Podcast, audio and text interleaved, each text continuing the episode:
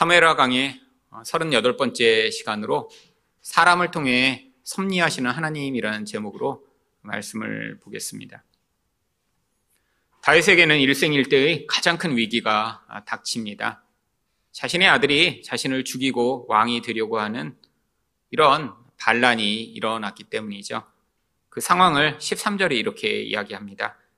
전령이 다윗에게 와서 말하되 이스라엘의 인심이 다 압살롬에게로 돌아갔나이다 한지라. 뭐 구체적 상황을 알린 것도 아닌데 그냥 이스라엘의 인심이 지금 압살롬을 다 따르고 있습니다라는 그 소식 하나로 다윗은 완전히 패닉에 사로잡힙니다. 그 두려움이 얼마나 컸는지 이스라엘에서 가장 강력한 성인 예루살렘에 머물고 있었지만 그는 급하게 도망가기로 결정을 합니다. 14절입니다.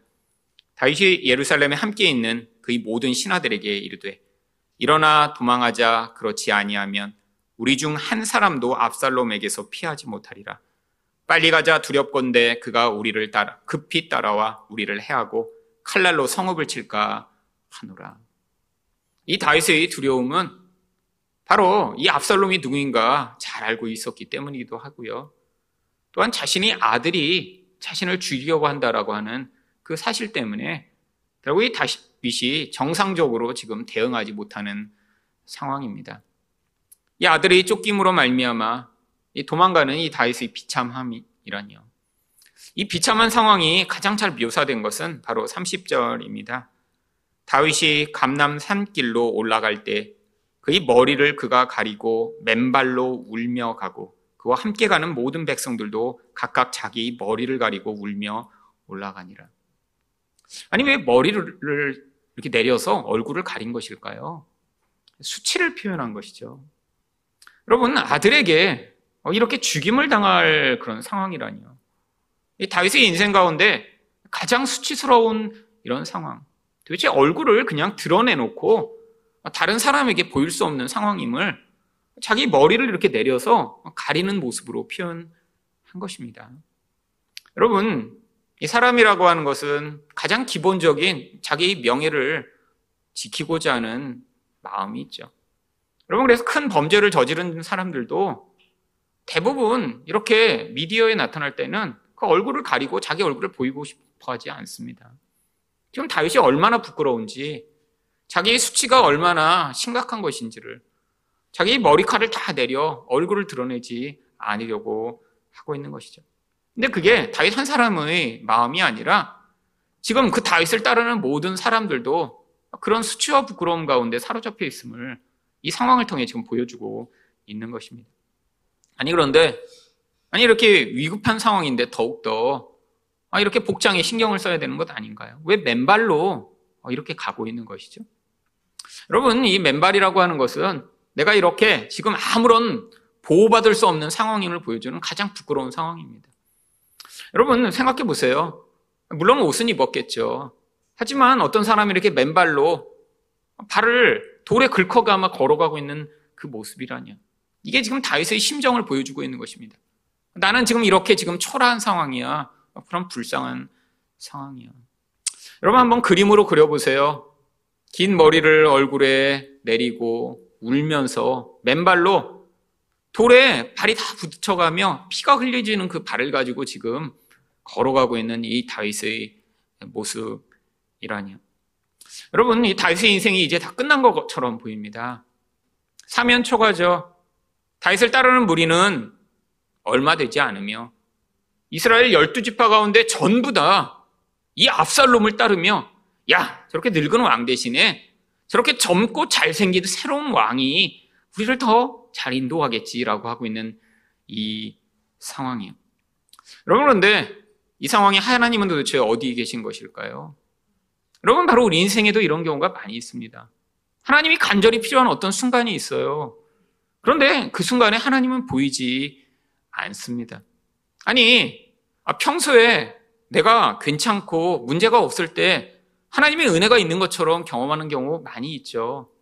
그런데 반대로 내게 하나님이 절실히 필요한데 지금 안 도와주시면 이 다윗의 상황처럼 비참하고 수치스러울 수밖에 없는데 하나님이 도대체 보이지 않는 그런 경우들 가끔가다 존재합니다. 여러분, 그래서 바로 오늘 말씀이 기록된 것입니다. 여러분, 하나님이 우리 인생에 개입하시는데, 자, 이제부터 내가 너를 도와줄게. 자, 이거는 내가 도움을 너에게 주는 거야. 라고 하시는 경우는 없어요. 여러분, 하나님의 도움은 눈에 보이지 않습니다. 그런데 또한 우리의 삶 가운데 하나님이 영적으로만이 아니라 어떤 구체적인 상황들을 통해 하나님이 목적을 이루어 가시죠. 물론 내가 기대하고 내가 바라는 방식대로 개입하시는 건 아닙니다. 그런데 하나님은 자기가 계획하고 계신 어떤 목적을 위해 반드시 이 세상 가운데 개입하십니다. 그것을 바로 섭리라고 부르죠. 여러분, 섭리가 무엇인가요? 하나님이 자기 목적을 위해 이 땅의 모든 상황에 개입하시는 것을 섭리라고 부릅니다. 여러분, 그런데 이 하나님의 섭리가 가장 강렬하게 나타나는 통로가 무엇이냐면 바로 사람입니다. 여러분, 물론 하나님이 세상의 상황에도 개입하실 수 있어요. 아니, 심지어는 세상의 날씨도 하나님이 주관하실 수 있죠. 그런데 하나님이 가장 일반적이고 또한 자주 사용하시는 방법은 바로 사람입니다. 왜죠? 바로 사람은 하나님이 다양한 영향력을 통해 그 사람의 마음과 반응을 움직이실 수 있기 때문에 그래서 악인이든 선인이든 하나님의 손 안에서 그들이 어떤 목적을 위해 끊임없이 움직일 수 있습니다. 여러분 사울 아, 이렇게 악한 사람도 하나님이 여호와께서 부리시는 악신을 통해 결국 그의 삶에 개입하셔서 무슨 일을 하셨나요? 사울을 위해서가 아니라 이 사울을 통해 이 다윗이라는 사람을 하나님의 사람으로 바꾸어 나가는 과정에서 개입하셨습니다. 아, 이것도 하나님의 개입이죠. 그런데 이 위기 상황에서도 하나님이 바로 사람을 통해 섭리하십니다. 그렇다면 하나님은 사람을 통해 어떻게 섭리하시나요? 첫 번째로 의외의 사람을 통해 섭리하십니다. 18절 말씀입니다. 그의 모든 신하들이 그의 곁으로 지나가고 모든 그렛 사람과 모든 블렛 사람과 및 왕을 따라 가드에서 온 모든 가드 사람 600명이 왕 앞으로 행진하니라. 이스라엘 백성들 가운데 일부가 지금 이 다윗과 함께 피난길에 오릅니다. 그런데 이스라엘 백성뿐 아니라 거기에 처음 들어보는 이런 이름들 가진 족속들이 동참해요. 그렛 사람, 블렛 사람, 가드 사람. 여러분 여기 나와 있는 이들은 다 원래 블렛의 족속입니다. 이 그렛이라고 하는 것은 영어의 크레타라고 부르는 섬 사람들을 그렛이라고 불러요. 이 이스라엘 서쪽에 지중해에 보면 크레타 섬이 있습니다. 그런데 이 섬 사람들이 바로 블레셋 지역, 지금의 팔레스타인 지역에 와서 정착했는데 그 무리를 그렛 족속이라고 부르죠. 결국 이들도 블레셋 사람입니다. 그런데 원래 그 지역에 살고 있던 블레셋 사람들은 이곳에서 블렛 족속이라고 부르고 있고요. 그 가운데 또 가드 족속이라고 부르는 사람들은 이 블레셋 가운데 가장 큰 도시인 가드에 살고 있던 블레셋 사람들을 가드 족속이라고 부르고 있었던 것이죠. 여러분, 이게 이제 지방으로 나누어 이렇게 구체적 이름을 이야기하고 있는 것입니다. 한국으로 이야기하면 경상도 사람, 전라도 사람, 충청도 사람이 다 따랐다. 근데 이들은 다 누구예요? 한국 사람들이잖아요. 그리고 여기 있는 이 사람들도 다 블레셋 사람들인데 그 지역을 따라 그렛, 블렛, 가드 사람이라고 부르고 있죠. 아니, 왜 이스라엘에 이렇게 이방 족속들이 많이 살고 있고 왜 이들이 지금 이 다윗을 따라 피난길에 오른 것일까요? 바로 그 다음에 보면 이 블레셋 무리의 지도자인 이때를 통해 그 상황을 알 수 있습니다. 19절 말씀입니다. 그때 왕이 가드 사람 이때에게 이르되 어찌하여 너도 우리와 함께 가느냐? 너는 쫓겨난 나그네이니 돌아가서 왕과 함께 내 곳에 있으라. 이 이때라고 하는 사람은 블레셋에서 망명한 사람들의 지도자였습니다. 아, 군대 장관쯤 됐겠죠. 근데 아마 권력 다툼이나 이런 것으로 말미암아 블레셋 왕의 미움을 받아 지금 이스라엘에 망명을 한 상황입니다. 아마 망명을 하며 그 지역에 있던 자기 부하들을 많이 데리고 왔겠죠. 근데 지금 망명을 오래전부터 해서 있었던 게 아니라 오래되지 않았던 것으로 보입니다. 근데 이렇게 망명을 해왔는데 지금 이 다윗이 도망을 치니까 같이 이 다윗과 함께 가겠다라고 하는 거예요. 다윗의 입장에선 지금 아니 지금 망명이 와서 지금 얼마 되지 않았는데 나와 함께 가면 또 이렇게 어려운 상황 가운데인데 왜 따라오려고 해? 지금 너는 새 왕을 아 내가 당신을 섬기겠습니다 하면 얼마든지 압살롬에게 붙어서 이곳에서 편하게 살 수 있으니까 왜 따라오려고 하는 거야? 라고 지금 이야기를 하고 있는 것이죠. 아, 20절에서 다윗이 왜 이렇게 돌아가라고 하는지 그 구체적 이유를 이렇게 이야기합니다. 너는 어제 왔고 나는 정처 없이 가니 오늘 어찌 너를 우리와 함께 떠돌아다니게 하리오.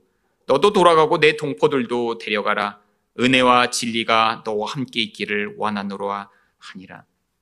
여기 어제는 바로 어저께 망명했다는 것이 아니라 얼마 전에라고 하는 뜻입니다. 얼마 전에 왔고 아, 지금 나는 이렇게 정처 없이 떠나가니까 나를 따라오지 말고 그냥 머물러 있어 라고 지금 하는 것이죠. 여러분 이 다윗에게 있어서 사실 이렇게 지금 몇백 명이나 되는 군인들을 그냥 다시 압살롬 편에 붙어라고 하는 건 쉽지 않은 것입니다. 근데 이 다윗은 그래도 양심적으로 지금 이야기하고 있는 거예요. 내 편이 되면 좋겠지만 나를 따라왔다가 다 죽을 수도 있어. 나는 지금 어디로 도망가야 될지도 모른 채로 도망가고 있는데 나를 따라오느니 그냥 여기 있는 게 너희에게는 좋지 않겠어? 라고 지금 충고하고 있는 것이죠. 그때 이때가 이렇게 반응합니다. 이때가 왕께 대답하여 이르되 여호와의 살아계심과 내 주 왕의 살아계심으로 맹세없나니 진실로 내 주 왕께서는 어느 곳에 계시든지 사나 죽으나 종도 그곳에 있겠나이다. 여러분, 이런 충성의 고백이 이 망명한 지 얼마 안 된 입대의 입에서부터 나왔다는 것 자체가 아주 의외적인 것입니다. 그럼 만난 지 얼마 안 됐는데 내가 당신을 위해 내 생명을 걸고 충성하겠습니다. 아니, 이상한 것 아닌가요? 여러분, 이게 바로 하나님의 섭리의 개입입니다.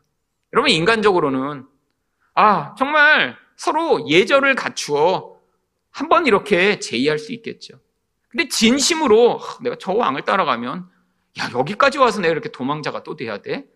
아, 이런 평범한 마음을 가지고 있었다면 다윗이 이렇게까지 나를 따라오지 마라고 얘기하면 아 그러면 그럼 여기에 남겠어요. 아 저는 따라가고 싶은데 저와 함께 있던 이 사람들이 너무 많아서 아 이들 때문에 어쩔 수 없으니까 아 용서해 주십시오라고 할 수 있는 게 일반적 사람의 마음 아닐까요?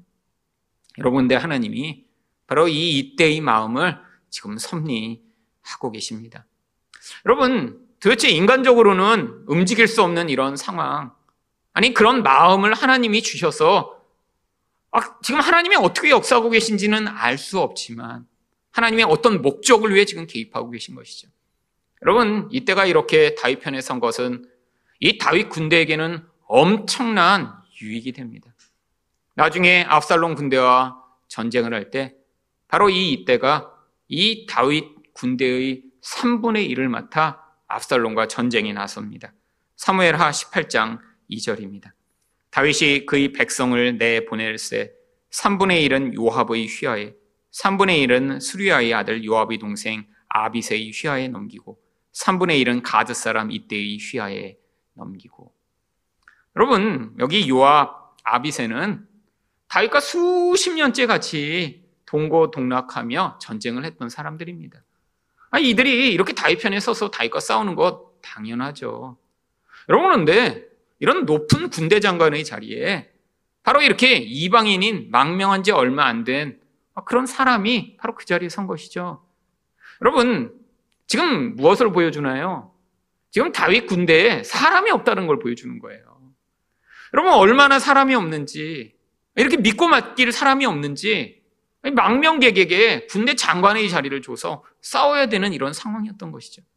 여러분, 그러니까 이때의 그런 역할이 얼마나 중요했는지를 알 수 있습니다. 하나님이 이렇게 의외의 사람을 통해 하나님 백성의 인생 가운데 아주 집요하고 깊이 개입하셨던 것이죠. 결국 이 일로 말미암아 이 이방인이었던 그렛 사람, 블렛 사람들은 그 충성심을 인정받습니다. 결국 그래서 이들이 나중에 다윗과 솔로몬의 친위대가 됩니다.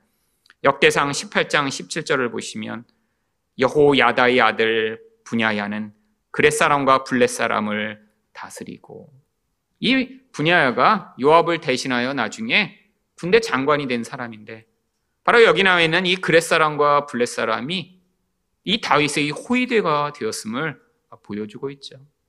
여러분, 이 경원이라는 건 가장 신뢰할 만한 사람들이 돼야 되는데 지금 자기 동족에게 배신을 한번 당한 다윗이 결국에는 이방 사람들, 근데 이방 사람들인데 이 위기 상황에서 충성을 맹세했던 바로 그 사람들을 경호대의 자리에 세웁니다. 솔로몬 왕 때도 똑같은 일이 벌어집니다. 열왕기상 1장 38절을 보시면 제사장 사독과 선지자 나단과 여호야다의 아들 분야야와 그렛 사람과 블렛 사람이 내려가서 솔로몬을 다윗 왕의 노새에 태우고 인도하여 기온으로 가서 솔로몬을 왕으로 세울 때도 바로 블렛 사람과 그렛 사람이 동원돼 이 모든 아도니아로 말미암아 반역을 하던 그 무리를 제압하고 결국 솔로몬을 왕으로 세우게 됩니다. 하나님이 이렇게 전혀 의의 사람을 통해 지금 개입하고 계신 것을 보여주는 것이죠. 여러분, 왜 이 이야기가 지금 이 다윗의 피난길에 가장 먼저 나오고 있는 줄 아세요? 바로 이런 의의 하나님의 개입이 우리 인생 가운데도 우리가 기대하지 않아도 반드시 존재하고 있음을 보여주고자 하는 것입니다. 평소에 친한 사람, 내 가족, 아, 위기 상황에 돕는 것 아주 당연하죠. 그런데 우리가 생각하지 못하는 것이 있어요. 어떤 것을 생각하지 못하나요?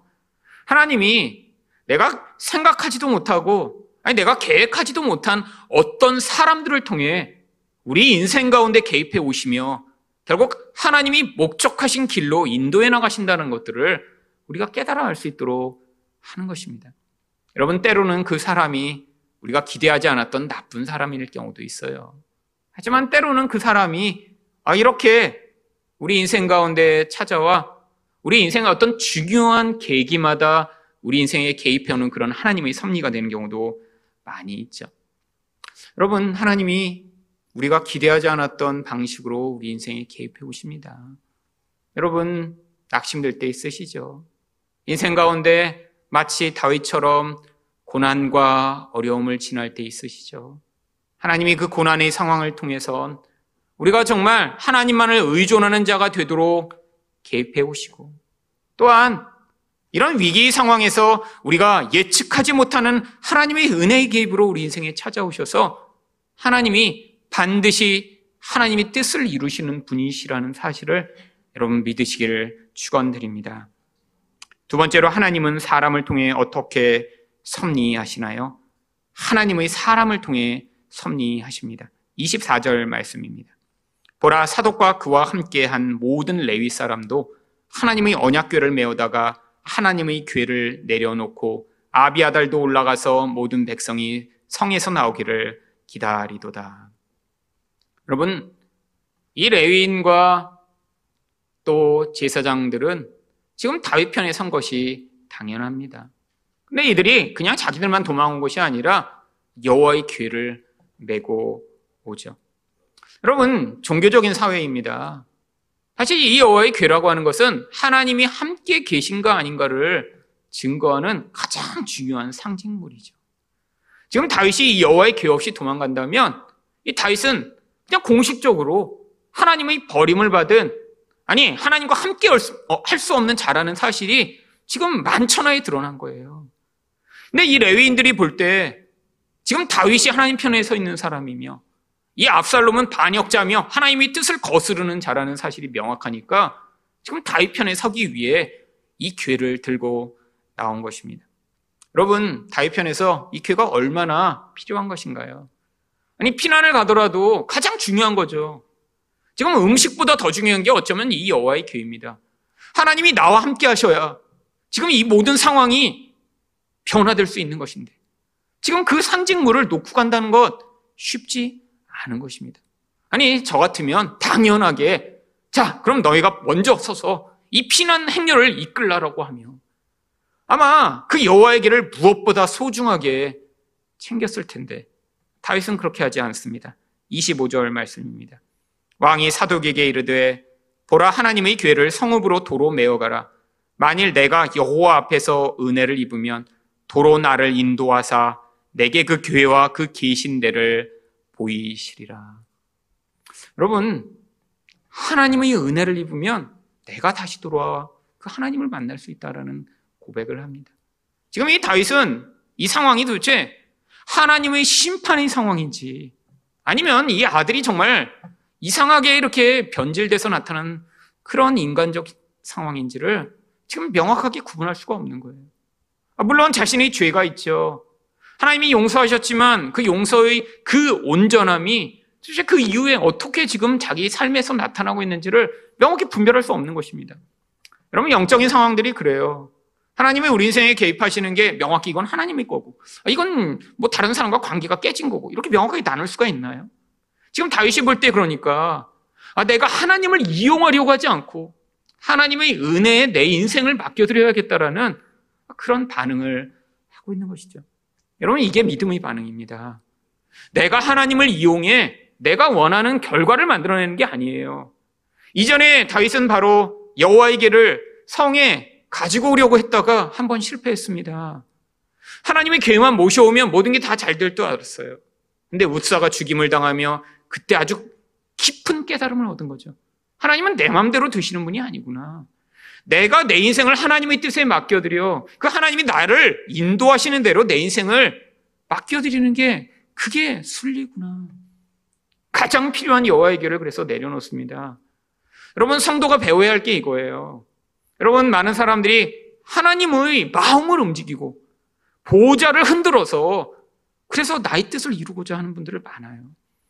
여러분 그래서 예전에 아주 유행하던 책 중에 하나가 보좌를 흔드는 기도 이런 책들이 아주 유행했습니다. 여러분 우리가 기도를 세게 하면 하늘 보좌가 흔들린다는 거예요. 여러분 그렇게 흔들리는 보좌에 앉아 계시는 하나님은 하나님이 아니십니다. 아, 기도한다고 막 보좌가 흔들려서 앉아 계다가 어, 너무 기도 많이 해서 내가 머리가 어지러워서 빨리 들어줘야겠다. 그럼 이런 거 하나님이라면 그 하나님은 정상적인 하나님이 아니죠. 여러분 우상은 인간이 정성을 보이면 그 정성에 탄복해 그 사람의 욕심과 뜻을 이루어주는 게 그게 우상입니다. 우리 하나님은 우리가 아무리 열심히 기도해도 금식해도 그게 하나님의 뜻이 아니면 들어주지 않아요. 하나님은 하나님의 뜻대로 인도해 나가세요. 그 뜻은 명확합니다. 그 뜻은 우리를 위한 더 궁극적인 선이죠. 여러분, 인간은 상황에 따라 계속 요동합니다. 우리 하나님은 그렇지 않으세요. 그러니까 어떤 상황이 내가 기도해도 내가 열심히 노력해도 어떤 상황들이 내 뜻대로 되지 않는다면 그때 하나님의 뜻 앞에 나의 생각을 내려놓고 맞추어 드리는 것이 그게 바로 믿음 있는 성도의 반응입니다.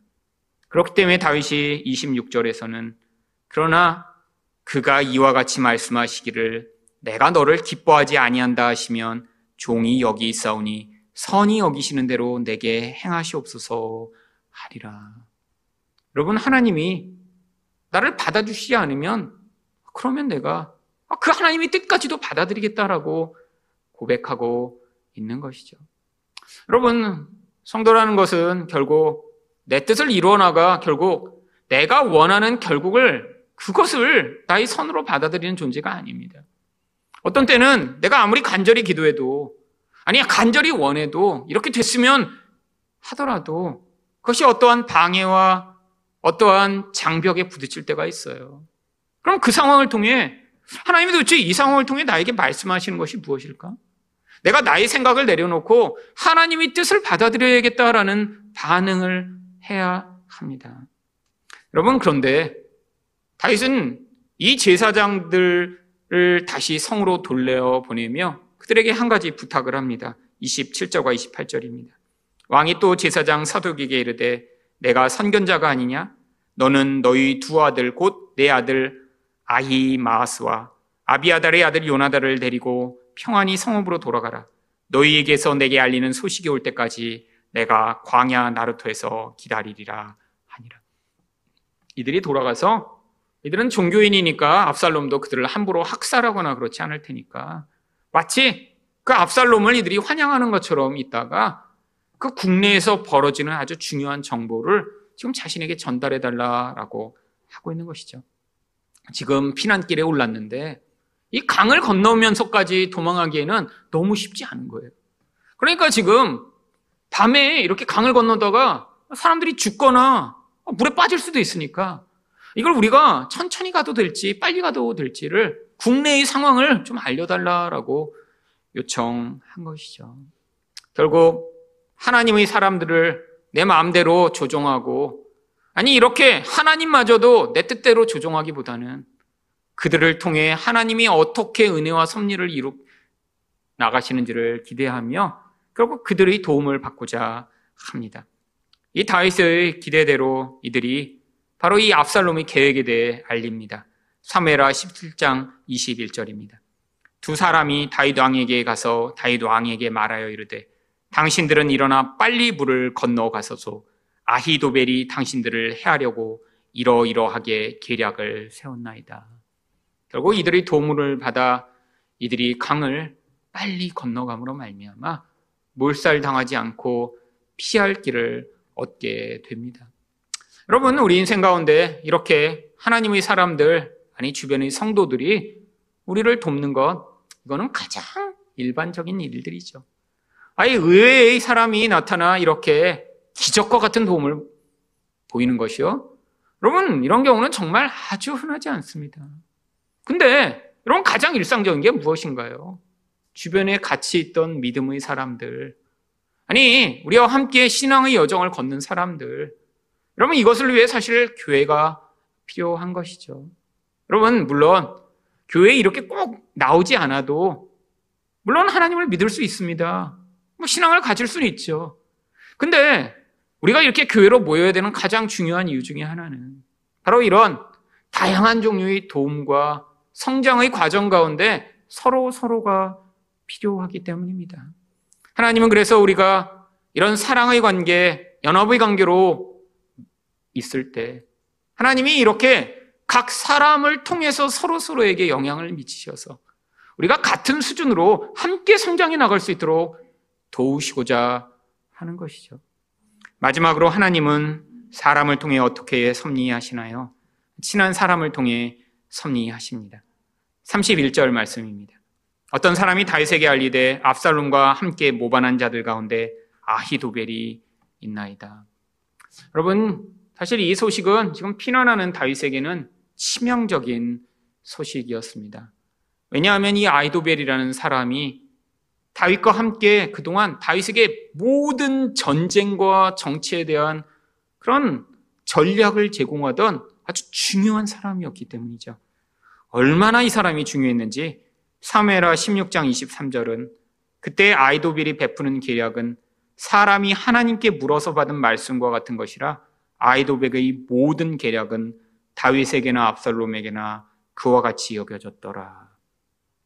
여러분, 어떤 사람이 있는데 아, 정말 하나님이 직접 말씀하시는 것 같은 그런 전략과 아, 그런 이야기를 해줄 수 있는 사람이 있다면 아니 그 사람의 도움을 받아 어떤 문제를 해결해 나갈 때마다 그 문제가 해결될 수 있다면 여러분 대단한 사람 아닐까요?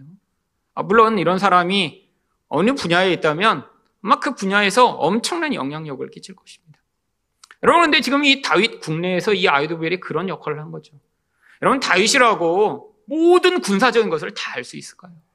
다윗이라고 정치와 사람들을 통치하는 모든 문제를 다 알 수 있을까요? 아니에요. 그런데 이런 도움을 주는 사람이 있었던 것입니다. 어, 이건 도대체 어떻게 해야지? 근데 아이도벨이 아, 이건 이렇게 이렇게 해보세요. 어, 그랬더니 잘 되는 거예요. 아니, 너무 신비한 것이죠.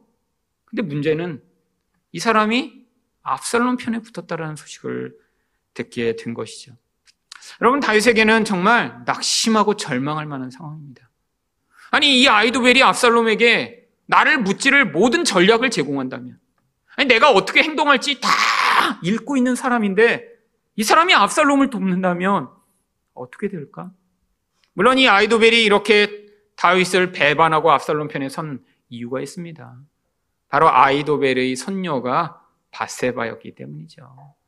이 다윗이 자기 가정에 어떤 일을 했는지를 봤기 때문에 여러분 이 아이도벨은 내적으로 깊은 상처와 분노를 가지고 이 다윗을 죽이는 일에 앞장서고자 한 것입니다. 여러분 내적으로 상처를 입었어요. 탁월한 지혜를 가지고 있어요. 이 아이도벨이 지금 군사력을 가진 이 압살롬 편에 붙어서 지금 어떤 일을 계획해서 실행하면 반드시 그렇게 될 것한 그런 상황입니다. 지금 다윗이 할 수 있는 일이 무엇이 있을까요? 여러분 그때 다윗이 하는 일이 바로 31절 하반절입니다. 다윗이 이르되 여호와여 원하옵건대 아히도벨의 모략을 어리석게 하옵소서 하니라. 여러분 외마디 기도죠. 하나님 도와주세요. 하나님 이 아이도벨의 그 모략이 어리석게 돼서 이 모든 일 가운데 그것도 이루어지지 않게 도와주세요. 이 다윗의 마음 가운데 있는 그 절망, 그 절실한 마음을 담아 하나님 아이도벨의 모략을 어리석게 해주세요라고 간구합니다. 근데 이 기도를 마치자마자 누가 등장하냐면 바로 후세라고 하는 사람이 등장합니다. 32절입니다. 다윗이 하나님을 경배하는 마루턱에 이를 때 아래색 사람 후레가 옷을 찢고 흙을 머리에 덮어쓰고 다윗을 맞으러 온지라. 여러분, 이 다윗의 이 위기 상황 가운데 결정적으로 다윗을 돕는 사람들은 이방인들입니다. 여러분, 이 후세도 이스라엘 백성이 아니에요. 여기 나와 있지만 아렉 사람이라고 하는 여러분 이방 민족입니다. 근데 옛날에는 지금처럼 국경선이 이렇게 명확하지 않고 이 지역에 살고 있던 사람들이 뭐 피부나 언어가 다 똑같아요. 언어는 다 아람어를 썼고요. 또 중동에 대충 살고 있으니까 피부색도 비슷해요. 근데 지역별로 이렇게 나눠져서 살고 있었던 거죠. 뭐 이 나라에서 저 나라를 가는데 여권이 필요한 것도 아니고요. 국경선이 명확한 것도 아니죠. 여러분 그러니까 이방에 있던 사람들인데 이 다윗이라고 하는 한 존재가 미치는 그 영향력이 커지며 지금 이 나라에 들어와 지금 다윗과 이렇게 친밀한 관계를 맺는 사람들이 되는 사람들이 많이 늘어났음을 알 수 있습니다. 지금 많은 사람들이 지금 이 다윗을 대적하고 있어요. 근데 그 대적하는 사람들이 다 누구예요? 원래 다윗 편에 섰던 같은 민족입니다. 그러니까 오히려 이런 이방 사람들이 그들이 도움이 되어 나타난 것이죠. 후세가 이 모든 상황을 듣고 얼마나 슬펐는지 옷을 찢고 흙을 머리에 뒤집어 쓰고 옵니다. 슬픔을 표현하는 그런 모습이죠. 여러분, 근데 성경에 바로 이 후세가 어떤 역할을 할지 이렇게 되어 있습니다. 역대상 27장 33절을 보시면 아이도벨은 왕의 모사가 되었고 아렉 사람 후세는 왕의 벗이 되었고 여러분 인생을 살다 보면 이런 두 사람이 꼭 필요합니다. 여러분 어떤 문제가 있는데 해결하지 못해서 아, 도대체 어떻게 해야지라고 할 때, 아 그때 지혜를 주는 그런 이런 아이도벨과 같은 그런 사람이요. 아 이런 모사요. 아 저도 이런 사람이 있으면 정말 너무 너무 좋겠어요. 여러분 뭔가 어떻게 결정해야 될지 알지 못할 때, 아 이건 어떻게 해야 될까요? 그랬더니 이렇게 이렇게 한번 해보세요. 그랬더니 어, 그 문제가 해결될 수 있는 사람이 있다면. 여러분 근데 인생에서 꼭 이런 사람만 필요한 거예요? 아니에요. 친구가 필요해요. 여러분, 친구는 답을 해줄 수는 없습니다. 야, 이렇게 고민되는데 어떻게 될지? 몰라, 나도. 아, 친구는 대부분 그렇죠. 근데 뭘 해줄 수 있어요? 친구는 이야기를 들어줄 수 있어요. 힘들 때 같이 그 자리에 있어 줄 수 있어요. 인생에서 이렇게 때로는 모사가 필요하고 벗이 필요합니다. 근데 문제는 무엇이죠? 모사는 결정적 순간이 되면 자기에게 더 이익이 되는 편에 붙어버리는 거예요. 여러분, 참 친구는 어떻게 할 수 있나요? 그 위기 상황에서 끝까지 함께 있는 것입니다. 이게 바로 후세죠. 여러분, 그런데 다윗이 이렇게 기도하고 이런 위기 상황에서 후세가 나타나니까 이 후세에게 아주 아주 어려운 부탁을 합니다. 34절입니다. 그러나 내가 만일 성읍으로 돌아가서 압살롬에게 말하기를 왕이여 내가 왕의 종이니이다. 전에는 내가 왕의 아버지의 종이었더니 이제는 내가 왕의 종이니이다 하면 내가 나를 위하여 아히도벨의 모략을 패하게 하리라. 아, 지금 이런 위기 상황에 지금 가장 친한 친구한테 사실 아주 어려운 부탁을 하는 거죠. 여러분, 압살롬이 이 후세와 다윗이 얼마나 친한지 모를까요? 아니에요. 여러분, 이런 친한 친구 몇 명 되지 않잖아요. 그런데 지금 왕국으로 다시 돌아간다면 반드시 압살롬의 의심을 받게 되겠죠. 아, 잘못하다가는 생명이 위협할 수도 있죠. 근데 다윗 또한 다른 방법이 없었습니다. 그래서 이런 어려운 부탁을 합니다. 가서 지금 이 아이도베르의 이 놀라운 모략을 깨뜨려 줄 수 있는 그런 역할을 제발 해달라고. 여러분, 정말 이 다윗의 친구였던 후세는 그 요청을 받아들이고 성으로 돌아갑니다. 37절입니다. 다윗의 친구 후세가 곧 성읍으로 들어가고 압살롬도 예루살렘으로 들어갔더라. 여러분, 한 사람의 친한 친구를 통해 하나님이 어떻게 역사하시는지 우리는 다음 장들에서 보게 될 것입니다. 결론만 오늘 살펴보시면 사무엘하 17장 14절에 압살롬과 온 이스라엘 사람이 이르되 아렉 사람 후세의 계략은 아히도벨의 계략보다 낫다 하니 지금 아히도벨이 어떤 계략을 베풀었어요. 아, 그대로 했으면 지금 다윗 일행이 몰살당할 상황입니다. 근데 그때 끼어들어서 후세가 다른 계략을 냈는데 사람들이 오? 이 아이도벨보다 후세가 훨씬 더 설득력 있잖아 라고 하며 이 후세 말을 듣게 된 거예요. 그런데 이게 눈에 보이는 인간적 상황이죠. 이 눈에 보이는 것 이면에 무엇이 있었는지 성경이 어떻게 이야기하나요? 이는 여호와께서 압살롬에게 화를 내리려 하사 아이도벨의 좋은 계략을 물리치라고 명령하셨습니다라. 여러분 이게 바로 하나님이 이 세상에 개입하시는 방식입니다. 여러분 성경에 이렇게 기록되어 있으니까 우리가 이 모든 것들을 읽으며 아 이건 하나님의 개입이구나 알게 되죠. 여러분 우리 인생 가운데 어떤 일이 일어날 때마다 그게 정말 하나님의 개입인지 아닌지 우리는 알지 못할 때가 많이 있습니다. 아니, 위기 상황이 자꾸 도래해요. 하나님은 도와주시지 않는 것 같아요. 하나님이 어떻게 도우실지 우리는 예측할 수 없죠. 근데 여러분, 어떤 위기와 어떤 불안한 상황 가운데도 우리가 믿음을 가져야 하는 이유가 무엇인가요? 하나님은 반드시 하나님의 백성들을 기억하시며 꼭 필요한 방식으로 개입해 오신다는 거예요. 여러분, 때로는 의의 사람을 통해 때로는 우리 주변에 있는 성도들을 통해, 때로는 친한 친구를 통해 하나님이 우리 인생에 개입해 오셔서 진짜 하나님이 목적하신 길로 우리 인생이 흘러갈 수 있도록 인도하시는 분이 우리 하나님이십니다. 여러분, 이 하나님이 어떤 신분이신가 믿어야 우리 인생 가운데 내가 불안하고 두려운 어떤 상황들이 벌어질 때마다 요동하지 않을 수 있어요. 아니, 하나님이 어떻게 개입하시는지 잘 알고 있지 못하지만 그때마다 하나님 너무 지금 불안해요. 하나님 도대체 어떻게 될지 모르겠어요. 내 머리로는 도대체 이 상황이 어떻게 끝날지 알지 못하겠어요라고 생각할 수 있지만. 하지만 하나님 제게 믿음을 주셔서 하나님이 이렇게 내가 생각하지도 못한 많은 다양한 하나님의 도구들을 통해 내 인생에 개입해 오셔서 하나님의 뜻을 이루어 가실 줄 믿습니다라고 고백하시며 그 두려움과 불안의 순간들을 이겨나가실 때 나중에 시간이 흘러 여러분 인생을 돌아보시며 야, 정말 하나님은 선하시다. 하나님은 사람의 마음을 움직이시는 분이시구나. 하나님은 내 인생에서 최악을 오히려 최선으로 바꾸시는 하나님이시구나라는 사실을 깨달으며 우리 하나님을 찬양하실 수 있는 여러분 되실 수 있을 것입니다. 사람을 통해 섭리하시는 하나님을 신뢰하는 여러분 되시기를 예수 그리스도 이름으로 축원드립니다.